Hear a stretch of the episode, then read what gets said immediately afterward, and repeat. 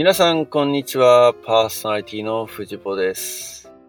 えー今日はですね、一人パーソナリティではなくてですね、ちゃんとゲストをお招きしたいと思いますけれども、この方はですね、皆さん、おなじみの方だと思いますけれども、えー早速呼んでみたいと思います。今日のゲスト、ゆうです。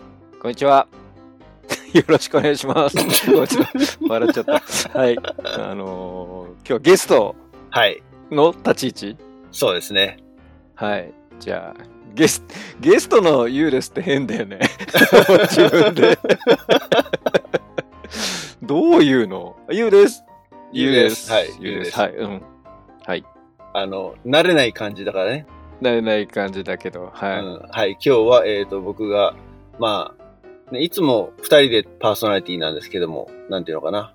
ナビゲーター的なポジションで僕は今日話していきたいと思ってますけれども、長くアナザードーンを聞いてらっしゃる方だったら多分お気づきかもしれませんけども、まあこういう回はですね、えーネタに困った時用という 話を 以前して、なんか、すご感じ悪い。い。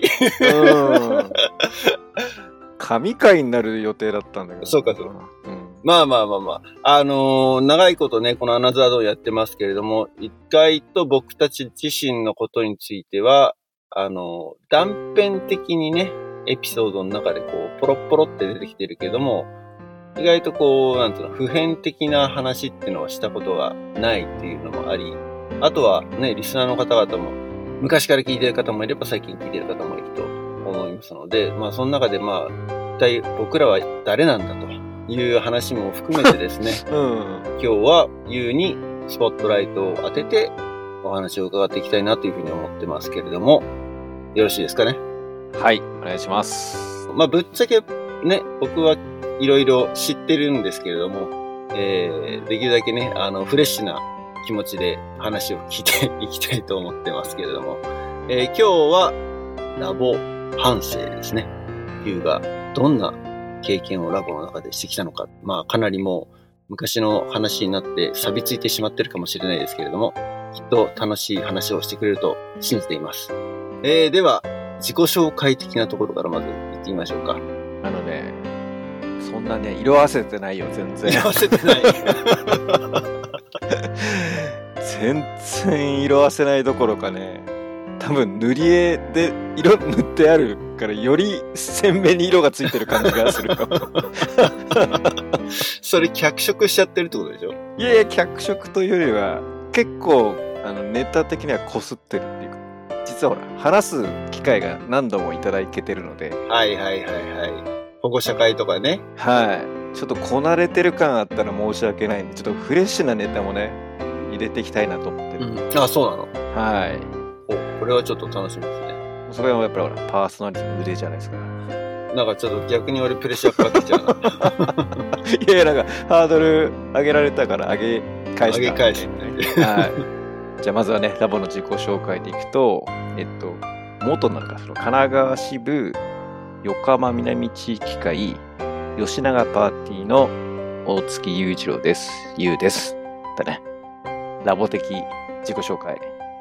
で実は今、吉永パーティーのっていう最初入りだったんですけど、実は僕はあの、スタートは吉永パーティーじゃないんですよ。あ、そうなの？うん。お、それは知らなかった。お、知らなかった？うん。で、ちなみにラボ始めたのは何歳の時ですか？ラボ始めたのは幼稚園ぐらいかな。うーん。じゃあ当時の記憶とかあんまない？当時の記憶はもうほんとうっすら。なんかあの、車でパーティーの会場、そのラボの会場に行って、まあその、多分お兄さんとかお姉さんとかがいたなぐらいで、はっきりと何かをやりましたとか、そういう記憶はあんまない。うん。だけど僕最初は、でもね、川崎の方だったのかな、あれは。あのね、坪内パーティーっていうパーティーに知ってるな。つぼうちパーティーって誰か知り合いがいる？いるいる。多分ね。うんうん。で、実はね、このポッドキャストの歴史をたどると、さバッシーがうん。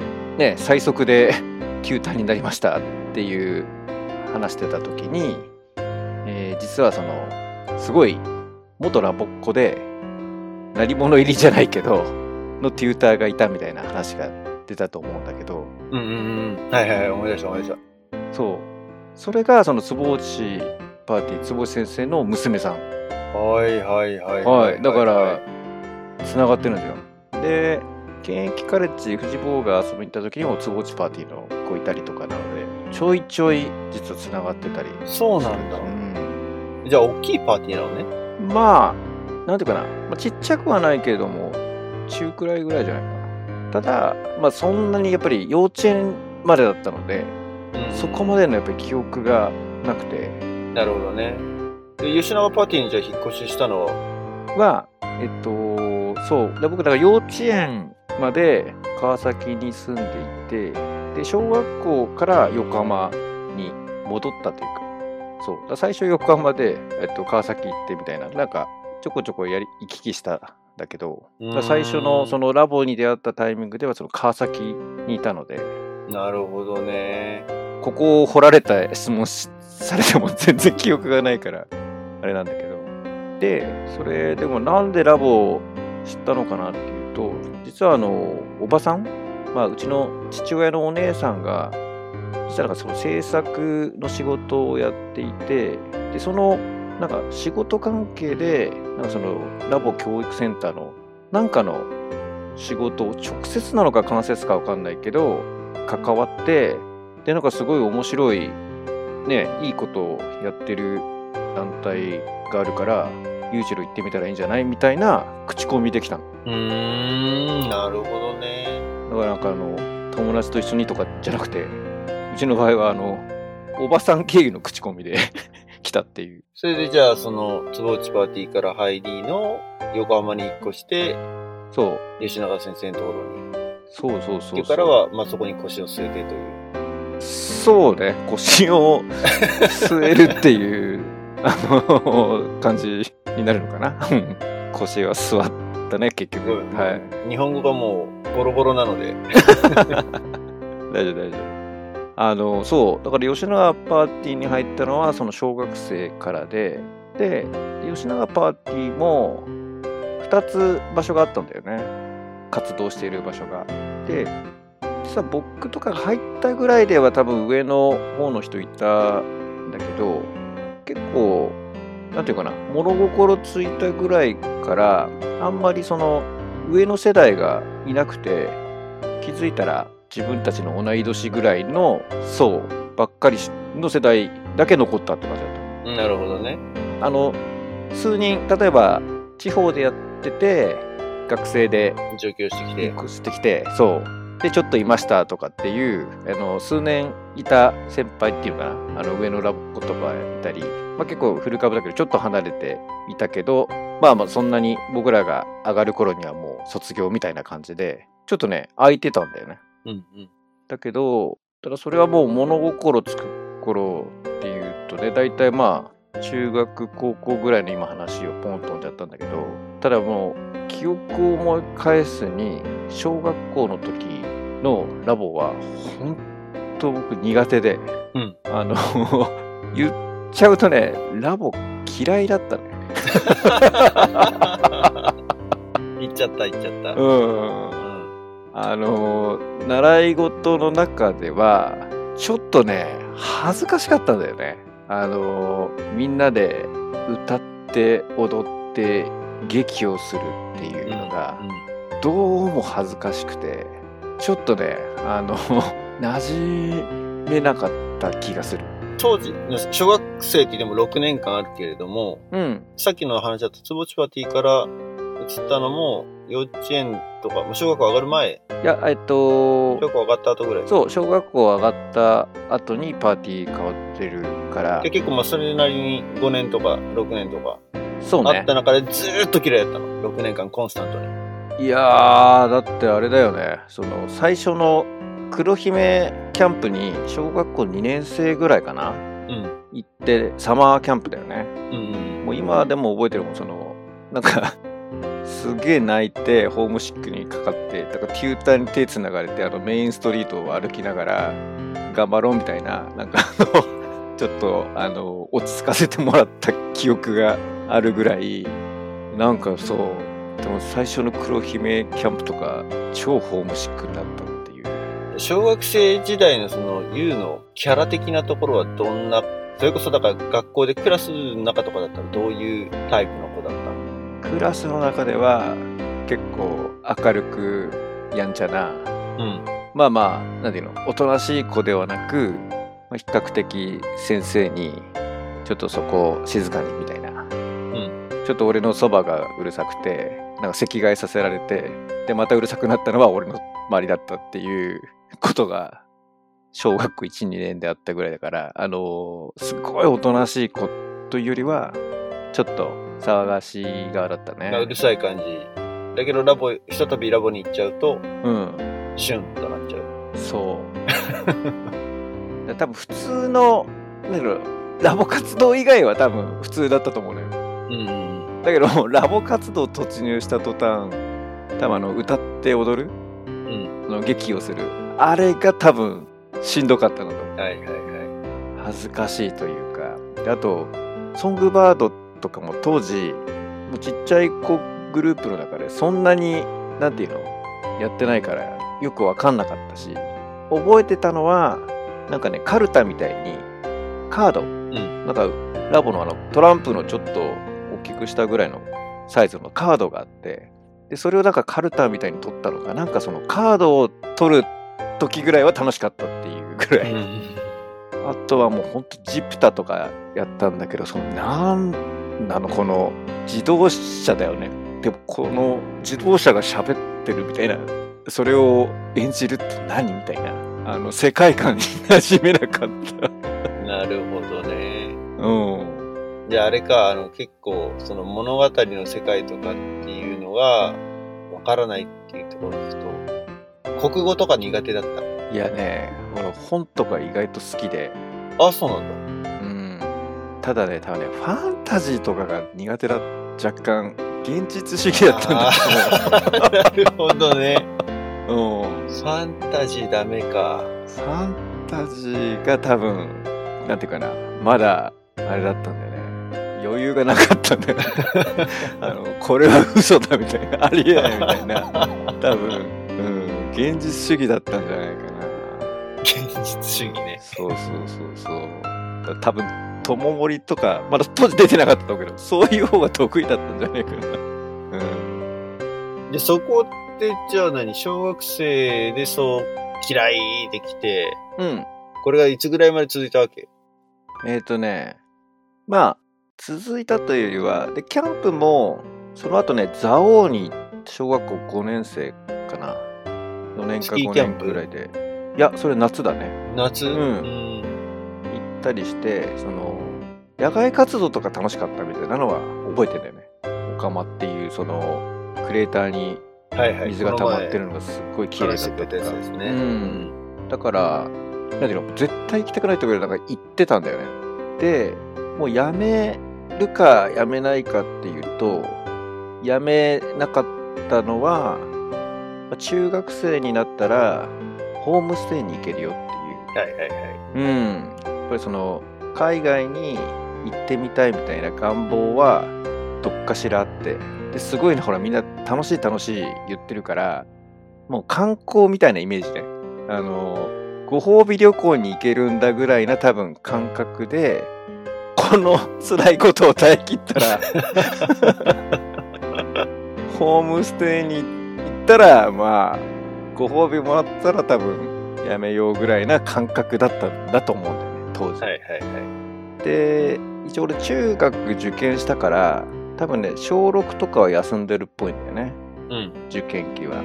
だから、まあその、苦手だったっていうのがもう6年生終わりまでっていうよりは、多分6年はもう休んでたから、どちらかっていうと中学生で復帰するのは、あ、いよいよホームステイのためのみたいなぐらいでラボをやってた感じだと思う。で、国際交流中1で行ったん中2で行ったんえっとね、中2で行った89年にオハイオ州に行きました。おはようだと人多いよね。人多かったね。100人そうだよね。そういう規模で、クラスだよね。おはよう州だけはなぜか。うん。飛行機？半分ぐらいラボっ子だったんじゃないかぐらいな。なのかな？あ、そんなことないか。100人ぐらいじゃ半分ならないか。しかもなんか、分かれてんじゃないかな？一等飛行機1個に全員乗ってたのかな？なんか2グループぐらい分かれたんじゃないかな？おうまあでも多いよね。オハイオ州行ったって人ね。かなり多かったと思う。で、その最初集合して、で、コロンバスだったっけ？なんかその、ハイオのみんなが泊まって、そこで、なんかホストファミリーに迎えに来てもらうとかだっけ？ああ、それはだから多分州によって違うから。うん、州によって違うのか。で、僕がホームステイしたところはシンシラティってあの、レッツ、メジャーリーグのレッツがあるところの、まあ、比較的近く。だから、あれだよね、ケンタッキー州境に近いのかな、場所的シンシナティには。はケンタッキーだよね。ん？シンシナティ自体はケンタッキーでしょ？え、そうだっけ？オハイオ州シンシナティって言ったよ。あれ？違うか。うん。あ、でもね、かなり場所は近い。東の方は本当全然実は分かってない。そうだよね。うんあんまり馴染みないもん。オハイオ。コロンバスが首都っぽい。首都っぽい一番真ん中にあるのか。うんあとはそう、クリーブランドもそうだね。オハイオがね。北の端っこだけれども。エリーコの。あの、湖の近くのうね。ん。シンシナティ方が本当州境なんだね。そう、州境。一番南。うん、下の方。ケンタッキー州との州境なのかな。うん、州境。そう、まあ、シンシナティは結構ね、都会っていうか、まあ、スタジアムがあったり、シティっぽかったけど、僕のホームステイしたところは、そこから車でどれぐらいだったんだろうな。1、2時間ぐらいかな。あのーちょっと外れの方で、郊外みたいな感じで、牛飼ってたり、なんか動物飼ってる、まあ、まさにあの、ファーマー。そう、ファーマー、あとはね、当時の、あれで言うとあの、クリスマスツリーを作ってるとか、お作ってるっていうのかはいはい、栽培になるのかな、あれはだから、うん、うん。それを切って出荷してるとか、だから、まあ産業的にはあれだよね、一時的に近い、その、そう、サラリーマンでどっかに会社で勤めてますっていう家じゃなくて、まあ農業だったり林業、林業になるのか？クリスマスツリーは、そうね、林業なのかね。だいぶ規模がちっちゃいけど。そうそうそうそうそうそう。まあ、なので、いっぱい牛飼ってて、まあ、いっぱいって言っても、その、なんかほら、4H で、なカウンティーフェアだっけ、その、うん牛出して品評会になるのがね、なんか、メダルもらったみたいなのをやってたので、まあ、牛も結構頑張って育てたりとか、あと動物だね。そういうホームステイをしました。順風満帆な感じの。いやね、もう本当に、あのー結構自分で言うのもなんなんだけど、その、なんていうかな、従順というか、その、言われたらちゃんと素直に頑張るタイプだったので、うん。なんかその、郷にいれば郷に従えじゃないけど、で、やっぱりその、言ってることはやっぱよくわかんないと。そんなに英語を頑張って勉強してったとかじゃなくて、向こうがなんか言ってるな、みたいなので、一応、ボディーラングエッジ、雰囲気で、まあ、こんな感じかな、みたいなので、一生懸命うなずいて、イエスイエスって言って、まあ、何にでも、イエスみたいな感じで言ってたら、そう、あれ、多分ね、中旬ぐらいかな。そのホームステイって3、4週間、4週間ぐらいか。多分ね、2週間ぐらい、10日から2週間ぐらいの時に、あの、コーディネーターから、ホストファミリーのところに連絡、まあ、あれどうですかっていうのを入れたのか、うちのホストファミリーが相談で入れたのかは定かじゃないんだけど、あのー、一郎電話だよみたいな。で、コーディネーターの人に、どう？大丈夫？うまくいってる？みたいな。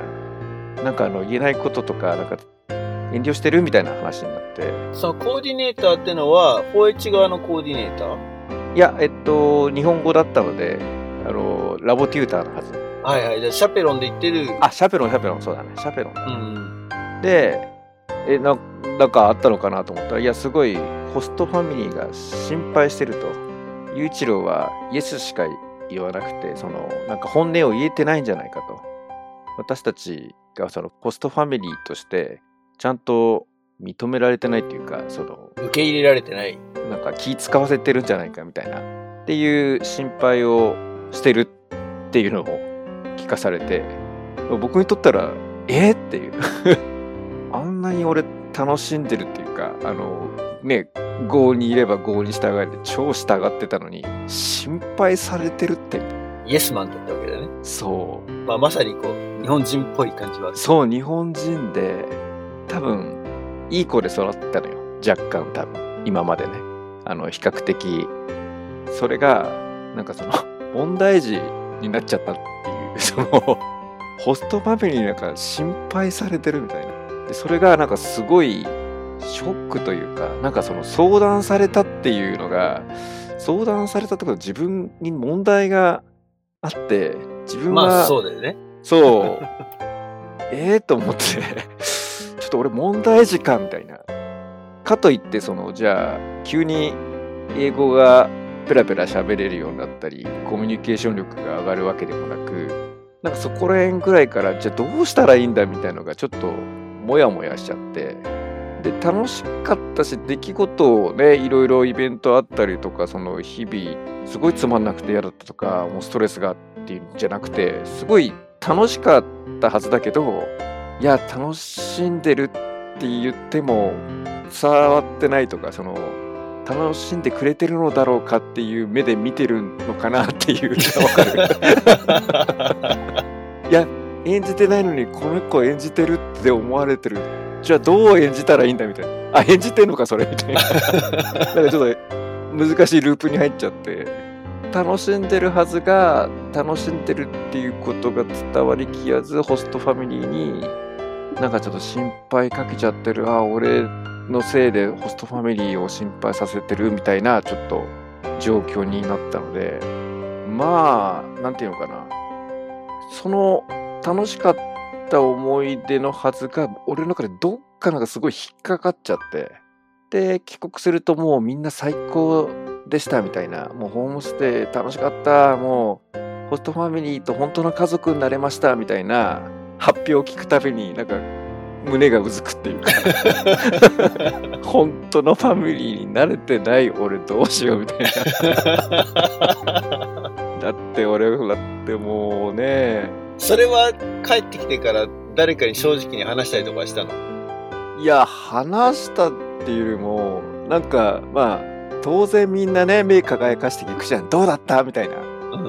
やっぱ一応楽しくなかったわけじゃないからさ。いやいや楽しかったよって言ってあホームステイよかったよっていう言うんだけどどっかで引っかかってんだよ。あの特にね帰国報告会のみんなの本当の家族になりました発言聞くと。いやうちはちょっとあのちょっと仮面家族でしたじゃないけど。まあ真面目だったんだよ多分俺だから本当の家族になりきった感はないくてちょっとなんかあのホームステイであの本当の家族なんだろうみたいなそういうちょっとした僕の中でのなんていうのかなコンプレックスしこりが残ったと。国際交流コンプレックスになったんだよね。そっか。今だから話せるなのか。うん、結構何度かこの話はエピソードの中でも、ね、出てきてるけどね。だやっぱりねそこがでも原体験というかうん。でも学んだことは確実にやっぱりその何でもイエスって言ったって逆に言うとやっぱり自己主張俺はこれが好きだとかいやこれはノーだみたいなやっぱり自分を持たなきゃいけないっていうか自分の意見自分の主張を持つべきだみたいなことがあアメリカでは求められていてそこに対して全く自分がなんていうかな、今までやっぱり、あの、いい子でいるっていうか、この中で何が正解みたいに多分生きてきてきた気がするから、うん。そこに対しての、なんか問題意識みたいのは持てたよね。だからそこら辺は、その、良かった思い出楽しかったですじゃなかったけれども、なんかその、当たり前が当たり前じゃないっていうか、日本でいい子だったのにアメリカで問題児になっちゃったみたいな、ちょっともうその 中では、やっぱり環境によって変わるんだっていうのを学んだよね。うん。だからその合に言えばの合の入り方が、あの、ね、日本的に入って合に従ってなかったんだってことなんだよね、多分ね。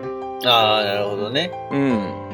そうそうそうそう。だから全然従ってるようで従えてなかったっていうところは、うん。ただね、あのーまあやっぱりそれが中学校2年生のタイミングでの経験だったんだけども、だこれがまた面白いのが、その、ラボはすごい、ね、ホームステイのために続けてきた。うん。ご褒美だってしたですね。うん。で、やっぱりキャンプとか行くと今度同世代の友達とかができ始める。で、ちょっと地域会みたいな活動があって、で、その地域会の活動みたいなのを、なんかね、出てたんだよね。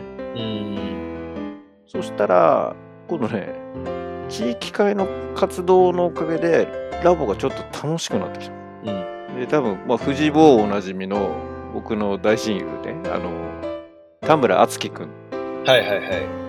ゲストにも出ていただきゲストにもましたね。出てもらった。うん。まあ、彼をはじめとして何人かすごい仲いいメンバーができて、で、そのメンバーがいる活動で、こあこのメンバーとかだったら多分気が許せたのか、まあ、自分自身が、あのーまあ、ちょっとリーダーっていうのかな、なんか役職があったかは記憶にないんだけども、なんかその横浜地域会っていう地域会の中で、ちょっとその、なんか前向きに多分何かを取り組んだんだよね。そうするとなんか途端に視界が開けるっていうか、あれ？自分から何かチャレンジして何かを物事をやってみたら、受け身じゃなくてね、能動的に何かをやったら面白いんだみたいな。そこら辺ぐらいからね、ちょっとやっぱりラボの沼にはまり始めて。うん。で、中学校3年生の時はこの受け入れしたんだよね、夏に。おう同じホストファミリー？いや、これはね、違う別の州で、インディアナから来た、うん。まあ、1個上の青年だったんだけど、青年。は高校になってから？い。中学校3年生の時。あ、じゃあ翌年か、行った。うん、行った翌年。で、中高一貫の学校行ってたから、中学校3年生、特にほら、受験とかなく、うんうんうん。多分、まあそこら辺ぐらいの年で、なんか受け入れして、まあ連れてったら、まあ俺男子校だったんだけど、まあ、なんていうのかな、ノリもいいし、もう気さくで、もうみんなとも仲良くなるし、で、そこら辺の女子とかとも仲良くなっちゃうのよ。うん。男子校でしょ？あの、そう、男子校行ってんだけど、その、例えば、行く道中の、例えば なるほどね。全然知らない全然知らない。学校の子ね。うん。うん。でもこの間の収録でさ、その、レジで話すみたいなのあったじゃん。あ、はい。ちょっと身近な人と。今思えばあれだったんだと思うけど、すげえ、こいつはナンパ師かと。なんでそんな急に知らない人と仲良くなってんだみたいなぐらい、めちゃめちゃコミュニケーション能力高い、ちょっとイケメンな感じでさ、うん。すげえなと思って。でもまあ逆に言うと、まあ、そういう、なんていうのかな、一緒に連れてってもなんか、方々でいろんな仲良くなってね、盛り上がってるのを見て、まあそれはそれで楽しかったけどね。だから、まあ中2のそのホームステイと受け入れみたいなのが、まあやっぱりラボ、僕自身のその国際交流としての、まあ、デビュー戦だよね。うん。だからホロニがデビューみたいな感じだったんだけど、ただなんかしら、その、課題感はずっと持ってて、まあその最初のしこりだよね。そがずっと残った状態で、う、そう、もやもやもやしてたと。そうもやもやしてた。ただその国際交流っていう点ではそうだったんだけど、ラボっていう活動に関しては、だから修学ぐらいからもう楽しくなり始め、うん。高校ぐらいになったらもう本当にラボ漬けだったね。おー、そうなんだ。うんじゃあキャンプ行ったりとか、シニアやったりとか、そう。し夏シニアやったり、まあウィンター行ったり、スプリング行ったりみたいな感じで、あとはその神奈川支部のその発表会、うん。それも出たりとかして、そこら辺は本当にやっぱり優先順位一番高かったのは当時ラボだったのよ。うーん。最初、その陸上部に入ったの中学の時に。うんうんで、結構ね、中距離1500メートルとかさ、速かったのよ、俺。ですごい、ちょっとエースじゃないけど、当時、その、東京の私学って言って、私立の陸上部が集まる大会とかで、うん。なんか3位以内に入ると、ね、T シャツもらえるんだけど、なんか T シャツもらったりとかしたら、2位か3位とか。都内で3位って。そうあ、その、私立、私立でね。うん。うん。そこら辺ぐらいですごい先輩たちがすごい、あの、期待してくれてさ、うん。で先輩って言うと当時ほら、中高一貫で一緒に練習してたから、もう高校生の先輩とかが、こいつ伸ばしてやろうみたいな感じで、結構、なんていうの、練習ぐいぐい引っ張ってくれて、うん。もう毎回ヘトヘトになるぐらい 走って、でもタイムはやっぱり伸びたんだよね。うん。で都大会とか行ってでもやっぱり都大会の予選ぐらいでもう自分はもう削り出してなんとかゴールしたのにやっぱり決勝行くやつらとかすっごい流してんのよ余裕で そんな差があるんだ。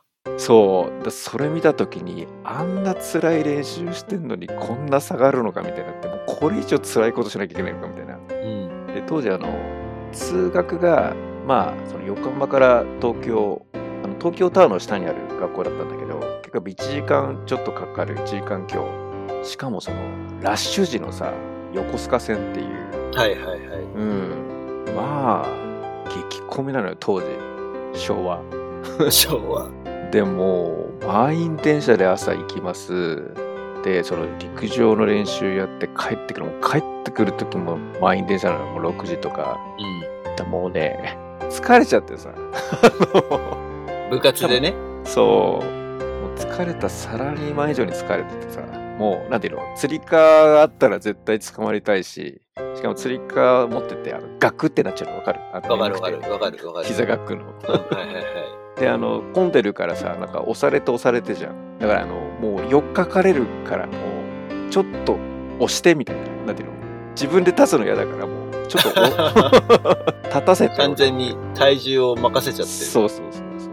周りに。でそれがちょっとしんどくて。でちょっともう部活のその陸上で上目指すっていうのはきついなみたいなのがあって。でさっきの中学校2年生の夏まあ丸々1ヶ月えホームステイ行ってで帰ってきたぐらいの大会でやっぱり予選は通ったらやっぱ決勝でそれをもう一回自分がねどれだけ差があるのかを見た時にここで勝負するのやめようと。もう戦略としてはここで戦うんじゃなくて違う土俵で戦おうみたいな時にあったのが多分ラボだった。結構その YOU のさ、発言でよく出てくるけど、ここで戦うのやめようっていうさ、いうチョイスが人生の中でちょいちょいあるよね。あるあるある。あの、もう戦略だね。いや、本当に優秀でさ、何でも器用にこなせて、パフォーマンス出る人では俺はないと思ってて、自分のことを。そんな器用じゃないと思ってるから、なんかかける時間とか、労力、お金みたいなのは、なんていうのかな、まんべんなくかけれないっていう、人と同じ風に。どっかであの集中して勝負しないと勝てないみたいな、まあ、勝つって何を言ってるのかっていう、まあ、その中で活躍できないみたいなうん。イメージを持っていてでそこはやっぱり陸上部の時はやっぱり体がそんなやっぱり身長ないし体が出来上がってる人がすごい速いイメージが持ったの当時。うん。スポーツ系はやっぱり体がねもともとやっぱり大きい人が有利だなみたいなイメージを持ったしでもラボはなんかすごいある種特殊な世界観でで面白いこの面白さは最初ね小学校の時分からなかったけどもだんだん面白くなってったようになんかここにはあるみたいな なんかね当時思ったのがあってでまだそんなにホームステイとかも今ほど多くなかった気がするんだよね。だからなんていうかなまあ、珍しい、えっと、1ヶ月間ホームステイしましたとか、さっき言ったようにその受け入れを1ヶ月しますみたいな経験は少なくともその中学の周りではいなかったから、ちょっとなんか一目置かれるじゃないけど、あ、なんか面白いことやってるねみたいな見方は当時されたんだよね。で、そこら辺ぐらいからそのラボっていうものに楽しみを得て、で、ぱりテーマ活動とかが面白くなったのは、本当にあの地域会とか神奈川支部とか、その横のつながりのメンバーとやったり、であとパーティーもちょうどなんか引っ越し転勤してきたメンバーが、なんか同世代がガッと入ってきて、なんか盛り上がったんだよね。あじゃあそれまであんま同世代いなかったの？パーティーの中に。同世代はいたんだけど、なんかその場所が2つあったって言ったらしたと思うんだけど、場所が違かったんだよね。あ、じゃあもう一個の方には同じぐらいの年の子はいたんだけど、いたんだけど、まあその合同みたいなのをやるときに、あ、なんかやんちゃなやついんなみたいな、まあめんどくさいやつだからあんま関わりたくねえなみたいな、あの そういうノリぐらいで、でただ中学入ったぐらいからもう活動が多分1個になったそこら辺からそのちょうど転勤してきたメンバーとかも入ったりしてあなんか同世代がぐっと増えたみたいな。他のパーティーから移籍してきたりとかもいてなんかほら多分パーティーがなくなっちゃうから近くのパーティーにみたいなのもあったと思うんだけど。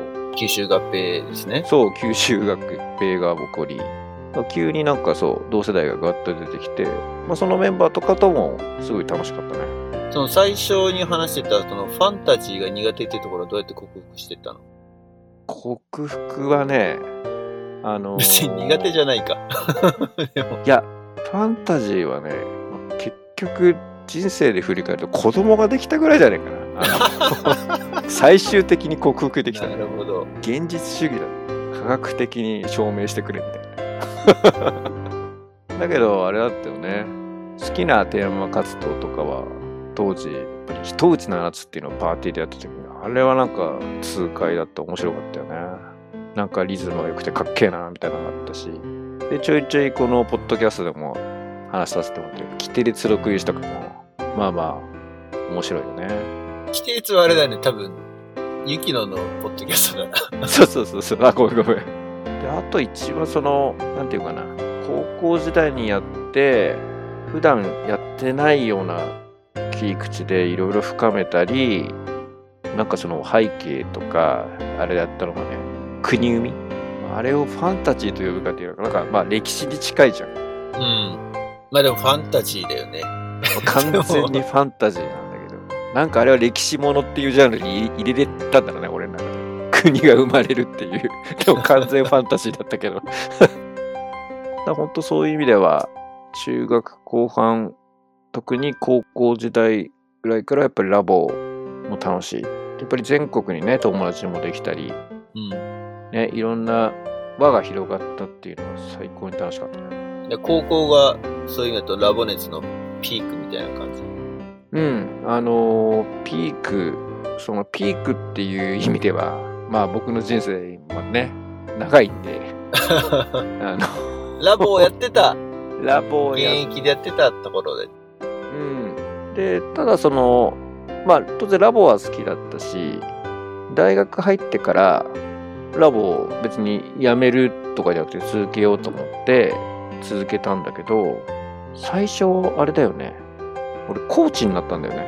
うん。大学生コーチそう。に1年生の時にね。そう、ラボ頑張るっていうか、ラボ好きなら、やっぱり一回コーチチャレンジしてみるかみたいなので、入ったら、まあ、ここはね、あの、多分、家政とのトークで言ったかもしれないんだけど、やっぱりその、ラボへのコミットメントを強く、まあ、求められるというか、結構、その、コーチ活動っていうものに、まあ、全ての優先順位の1位にすべきだみたいな、まあ、それを強要されたとかではなく、なんかそういう人たちが集まってる場だみたいな感じがあって、当時僕からしたら、その、ラボ一本でやってこうって思ってなかったんだよね。うん。でなんかやっぱり大学入ってなんかそのサークル的なものもやってみたいしなんかバイトとかもやってみたいしなんかいろいろ経験はしときたいなと思ったのでちょっと偏っちゃうなっていうのを感じてでもう夏のキャンプがどうの頃の前だよね。だから4月に入って5月6月どれぐらいいたのかな。そんなにたっぷりでなかったね。夏のキャンプは入ったの？いや入ってない。だからもう多分6月7月ぐらいでやめたんじゃないかな。じゃあ、コーチとしては一回もキャンプに参加してないんだ？参加してない。うーん。カレッジでキャンプ入りはしたけれど。そうそうそう。で結局その、まあ、コーチはそういう意味で僕の中ではそのこのままここにいてその全ての優先順位を1位にしてこのコーチ要するにキャンプに全てを投じようってならなかったのでやめて。でも別になんかラボをやめたいっていう風には当時ならなくてまあパーティーには当然行っていてそこであのやっぱり中2の時のホームステイの僕の中での まあ未達成感っていうのかな、はいはいはい。わだかまりというかそのコンプレックスが残ってるまんま。うんいやこっちをどうにかしたいなみたいなのをテューターとなんかの話をした時になんかカレッジスタッフ行ってみるのどうみたいなああ、なるほどね。ううんうんうんその引率っていう立場で、えー言葉で連れてくっていうのがあるよみたいな。だから多分ね俺の中で、あのーもう一回ホームステイ行きたいみたいな気持ちはあったんだと思うんだよね。うん。うん。リベンジね。はい。そう、こういう制度があるから使ってみたら。で、特に、その、さっき言ったうちのパーティーの連中は、結構あの、留学に行ってたのよ。うん。他のメンバー。だここも俺の中で悔しいというか、俺も留学行きたかったみたいな。でも、なんか、行ける状況じゃない感じだったから、ちょっとその国際交流に対するコンプレックスが強いから、だそこをちょっと埋めたいみたいな感じで、で、自分のやっぱり経験としてね、あの、伝えたいと思ったの。その、何にでもイエスっていう。言っちゃダメだよって。まあ言っちゃダメっていうと語弊があるけどもそのやっぱり自分で自分の気持ちとか考えてこうしたいああしたいっていうのを伝えた方がいいよっていうことを伝えたかったんだよね。それはカレッジスタッフとしてラボっ子たちにそう。だからそのカレッジスタッフを大学2年要するに二十歳の夏カレッジスタッフに行こうって決めたのがあれね確かね大学1年の2月か3月ぐらいかなあれに出たのよ決断式うんうんうん。3月ね。そう3月の決断式日比谷公会堂でやる決断式に出たからその前にそのカレッジスタッフっていうのが決まってたからだから本当に早ければあれだよね多分年内とかに決まったのかな年明けぐらいかな、うんまあその次のカレッジスタッフとしてっていうのを手挙げてなんか面接みたいなのあった気がするんだよね覚えてないな。俺もスタッフやったけど、面接やったかな。うんやったような気もしなくもないな。うん。なんか俺姿りとかやったのかな？わかんないけど。例の姿りでまあまあ通ってその時にその同じ大学生のそのカレッジスタッフで何人かな？45人いたのかな？でその仲間があの三宅壮ちゃんとかマリゾーとか。はいはいはいはい。そのカレッジやってるメンバーが何人かいてカレッジメイト会議に出てたメンバーね。そう、カレッジ会議に出てるメンバーが何人かいて、で、その時に、ほら、俺、そういう意味では、あの、国際交流コンプレックスがあるじゃん。んだから、いやもう、キラキラなカレッジの人たちに、なんか教えてもらおうと思って。だから、カレッジ会議に行けば、もう、キラキラの国際交流マスターたちにいろんなことを教えてもらえるんじゃないかみたいな期待感を持って、で、会議遊びに来なよって言ったから、じゃあ、本当に遊びに行くつもりで、会議に行ったのよ。うん。だから、カレッジをやりたいと思って行ったんじゃなくて、遊びに行きなよを真に受けて、本当に遊びに行ったの。うん。そしたら、あれだったよね。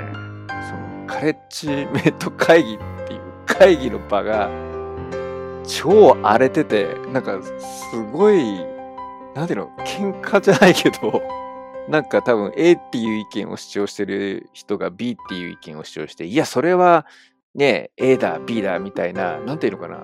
あの、教えてもらえて、なんか、なんか戦ってんだね、みたいな。うーん、みたいな。いや、しかも、なんか、どちらかというと、なんか建設的じゃなかったんだよね。その会議が。うん、で、なんかね、違うスイッチ入っちゃったの。いや、もっと俺が、なんていうの、入ったら、もっと円滑に建設的な議論ができるんじゃないかみたいな。うん。そう。だから、なんと、その国際交流をいろいろ教えてもらおうと思ってたのに、そのカレッジメイト会議の、その会議のやり方に火ついちゃった。でもそこってさ、うん、コーチを一、まあ少しやっ、うん、比べたときに、あんま変わんなかったんじゃないの？俺の印象だとなんか、そういう意味だと、雰囲気的にも、ガチ感的にも。ああ。なんか似たり寄ったりだったんじゃないかなって思うんだけど。なるほど、なるほど。その当時の僕の感覚でいくと、もうコーチは、そのキャンプの経験値でもうマウントが取られていたから、会議に対する改善とか勝負にならねえなと思ったんだ、多分。なるほど。さっきの戦い方で言うと。なるほど。いかにその、ここに人生を捧げた人が勝ちかみたいな。だけど、なんか、カレッジの場合はリベラルというか、あのー、別になんかその、マウント取るというよりも、なんかいろんなね、国だったり、いろんな考え方があることに対しては、なんかオープンだった気がしていて、だから、なんか新しい新人だから何か言っちゃダメとか、そういうマウント感はなく、なんか、ちゃんと自分の意見を伝えたり、うまくじゃあこれとこれだったら、じゃあもっとこういうアイデアもいいんじゃない？みたいな、そういうのが受け入れられる雰囲気感はなんかあった気がしたんだよね。それはだからちょっと建設的じゃないっていうところと矛盾がするけれども。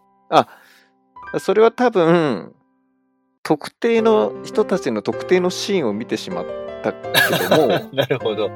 全体としたらっていうね。はいはいはいはい。だから改善できるって自分の中で思ったの、多分。うんうん。そこは建設的じゃない時間帯があったんだろうね。うん。すべてが建設的じゃなかったら多分嫌だったと思うけど。スイッチが入っちゃったところがたまたま行った時に発生した。多分そうそうそうそうそうそう。おおっつって。だからまあ、居場所として自分が何かしらここをよくできるとか、もっといい場にできるって思ったんだろうね。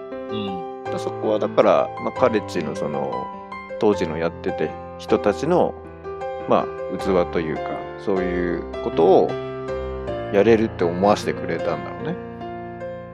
まあ、すごいいい話にしたけど。だからなんかその国際交流がやりたくてやりたくてというよりは、まあ、逆でね、その国際交流に対してのコンプレックスがあって、そこをなんとかしたい。で自分でもう一回行きたい。自分で行くんだったらもう一回なんか学学ばしてもらおうみたいな。で、学ばしてもらおうで行った会議の会議がもっとうまくやれるんじゃないか。もっとこれはいい場にできるんじゃないか。みたいなところから、なんかカレッジメイト会議なるものに興味が湧き、うん、で、それこそね、学年変わって、4月から藤坊も入ってきたり、例のさっき出た田村敦樹くん入ってきたり、やっぱりメンバーが面白いから、そっからもう、ズブズブハマっていくわけですよ。確か1年生の時はすごいいっぱいいたからね。いたよね、いっぱいね。それこそ、地下もそうだしたけど。うん。で、その夏、だから、開越会議始まった夏に、国際交流スタッフで行ったわけだよ。そう。まさに。そこで、その、中学2年生の時の、しこり、コンプレックスが 解き放たれたのかね、そう。それをね、伏線にしたよね。完全にね。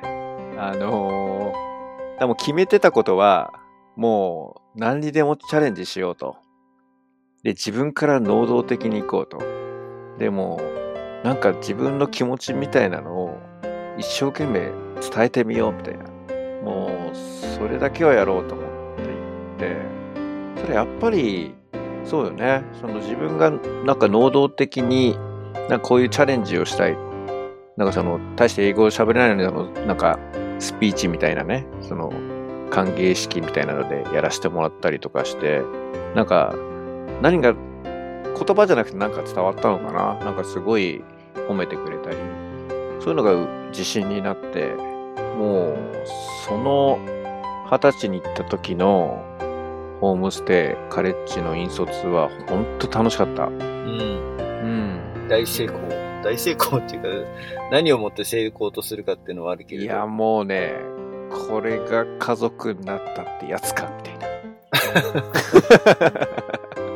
ああっていう。で、それはもう、やっぱり自分、まあ気持ちの話なんだけどね。別にこうなったから、はい、家族合格ですっていう話じゃなくて、まあ、自分自身がどれだけやっぱりさらけ出せたかとか、向こうの気持ちを受け取れたかみたいな、向き合えたかみたいなところがあるんで、まあ、そこはすごい嬉しかったね。なんかすごい、こう、今までのこの聞いてきた中ではググググってきたけど、結構あっさり終わった感じが あるけど、スタッフで行って、そのさっきね、ラボっ子たちに自分の経験からそういうことを伝えたいって言うんですけど、その辺はどうだったの？いや、本当に、その、自分自身が、やっぱり修学生の時に、まあ、ある意味、それのホストファミリーに対して、やっぱりチャレンジを全然できてなかったなっていう反省もあって、だからメンバーには、まあ、ニュージャージーっていうとこに行ったんだけどね。やっぱり、そういう、なんか伝わらなくても、そういう挑戦をして、まあ辞書もあるし、いろんな形で自分の気持ちを伝えた方がいいよみたいなのは、本当にもう心から伝えたし、それを言うからには自分もやんなきゃっていうので、やったしみたいのがあって、でそのメンバーには本当に、まあ結構ね、少人数だったかな。まあ、オハイオが大きすぎたのか、あの、ニュージャージーも少なくはなかったんだけど、30人とか。結構、みんなそれぞれ楽しんで、まあ、ちょいちょいな、いろんな 出来事が起きるけれども、あの、一緒に行ったシャペロンのね、高橋優太が、あの、バレーボールでハッスルして、ビーチバレーで、うん、あの、足を人体かなんかやっちゃったのかな。言うごめんとか言われて、いや、全然全然大丈夫ですか？みたいな。そういうちょっといろんなアクセントあったけど、非常に良かったね。一応ね、後日談が実はあって、うん、まあ、ニュージャージーのファミリーともすごい仲良くなったし、でもやっぱオハイオのファミリーとも、あの、あれをやり取りしてたのよ。あの、クリスマスカードとか。はいはいはい。で、やっぱりどうしてももう一回行きたいなみたいなのがあって、行ったんだよね。大学生の時に。うん。そしたら、ちょっとその、やっぱり言葉も含めてコミュニケーションが取れるようになったのもあったのか、なんかね、当時の話をしてくれて、で、すごい心配されたと。うん、で、僕もやっぱりそういう自分からね、なかなか話ができなくてって言ったら、いや、実はって言って、その、まあ、思い返せばそうだったんだけど、結構子供がいっぱいいる家族だったのね、そのホストファミリー。で、その、まあ、ホストファミリーのそのホストの、まあ、お兄さんが何人かいるうちの一人が、なんかね、事故で亡くなっちゃったんだよね。その僕が行く直前に。うん。え、ホームステイの？その7月の頭か、とにかく、あのー、お兄さんが一人亡くなってたと。で、確かにそのホストとかも、なんかそういう、なんかね、場所に連れてって、なんかちょっと涙ぐんでたりして、こうやって首振って、うん、下向いてみたいな感じがあった時に、あのー、当時はそういう出来事があったんだだけど自分にとってまだその異国に来てそういうねそれこそ家族になるみたいなそのお兄さんの存在も知らなかったし、うん、亡くなられたっていう事実がどれだけ深い傷を負ってたかとかそんな中でホームステイを受け入れてくれたとかっていう背景とかも全然深く理解できてなかったと。だけど確かにそういう話はしてくれてたと。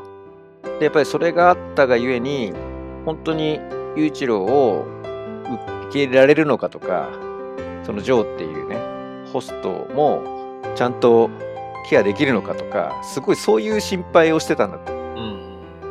うん。だから、あの、俺が問題児ですごい扱いづらかったっていう話の文脈というよりは、自分たちホストファミリーとして、なんか、ゆういちろにそういう寂しい思いとか心配とか、その、お兄さんのことで、ちょっと情緒が安定してないかもみたいな、そういうのを含めての相談だったらしいの。なるほどね。そう。でも中2の当時、僕自身はそういう捉え方はしてない。捉え方はできてなくて、うん。いや、それは申し訳なかったし、後から振り返ると、そんな中でよく受け入れてくれたなとか、そりゃ心配になるよな、みたいなのは納得できたんだけど、まあ、ただその、不思議な縁でね、それがあったからこそ、その、国際交流への、ね、バネにできた。そう、バネになって、カレッジ入って、富士ボートで。なるほどね。そうですよ。だからそれがなかったらアナザードーンなかったってことだね 本当に。うん。いやーだからね、どう繋がってるかみたいなうん。ものは、本当にね、振り返ってそれを知れたっていうのは、まあよ、良かったっていうか、やっぱりね、答え合わせてたら変だけどね。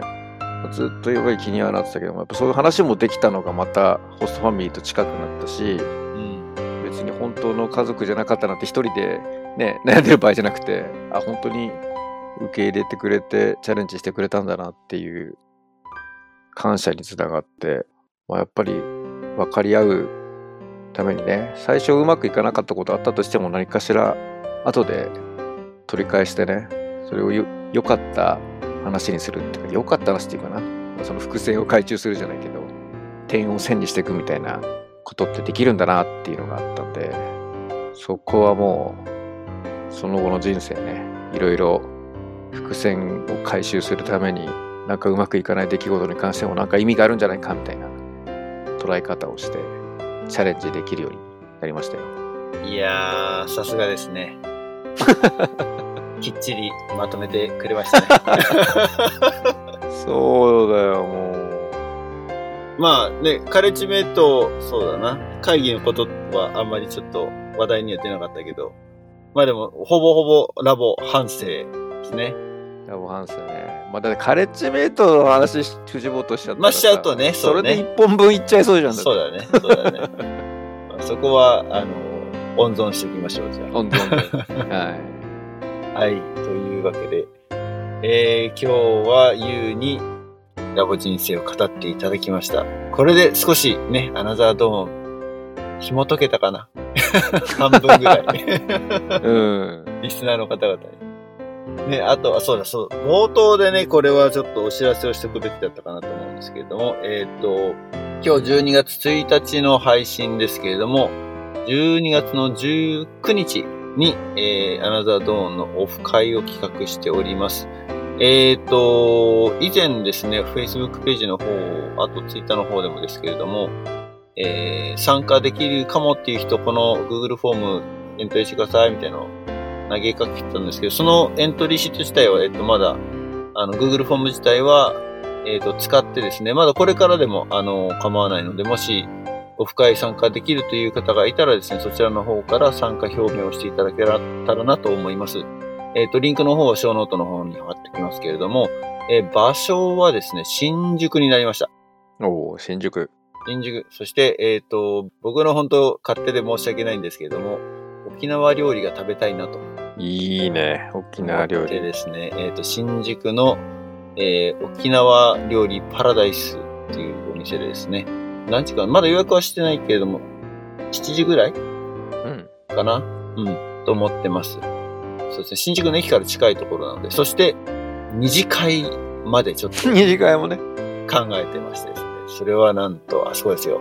新宿といえば、どん底。どん底ね。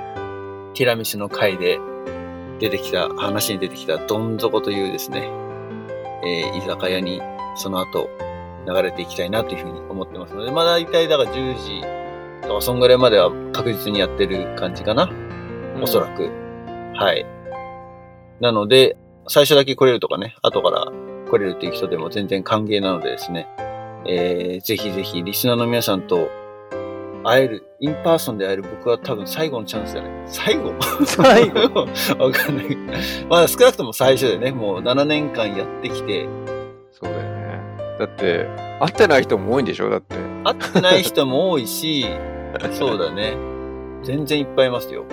今回のオフ会に来てくださる、えっ、と、過去のゲスト出演者の方とかもいらっしゃるのでですね、そういう人たちとも会えるチャンスでもありますので、ぜひ、リスナーの方で来れるよっていう方はね、えっ、と、ショーノートの方に貼ってあるリンク、アナザードンオフ会への参加フォームっていう風に書いてあるところをリンクから、えー参加表明していただけたらと思います。12月の19日ですね。新宿で。月曜日。月曜日なんです。はい。そう。いや、忘年会シーズンだからね、うん結構皆さん忙しいかもしれないけど、逆に月曜日だったら忘年会ないんじゃないかという、この読みというわけで、えーよろしくお願いします。お願いします。楽しみです。いや、楽しみだね。めちゃめちゃ楽しみ。はい。ということで、えー今回のゲストは、ゆうでした。ありがとうございました。そうだね。俺ゲストだったありがとうございました。楽しかったです。次回はなんと、ホノルルからおお初めて、あなたの史上初めて二人が同じ場所にいて収録をするという、初めてだ。初めてですよ。7年間やってて。でも、音質的に別部屋で撮ったりする？そうなるね。そうならないおな互いの声が漏れない大丈夫、大丈夫。同じね、iPhone で録音して。えー、そうですね。今日いろいろな、あの、お話を言うにしていただきましたけど、断片的にね、話がポロポロ出てるエピソードのリンクなんかも貼ってるので、ぜひ、えーと、そちらの方もチェックしてみてください。では、また次回お会いしましょう。皆さんごきげんよう。バイバイ。バイバイ。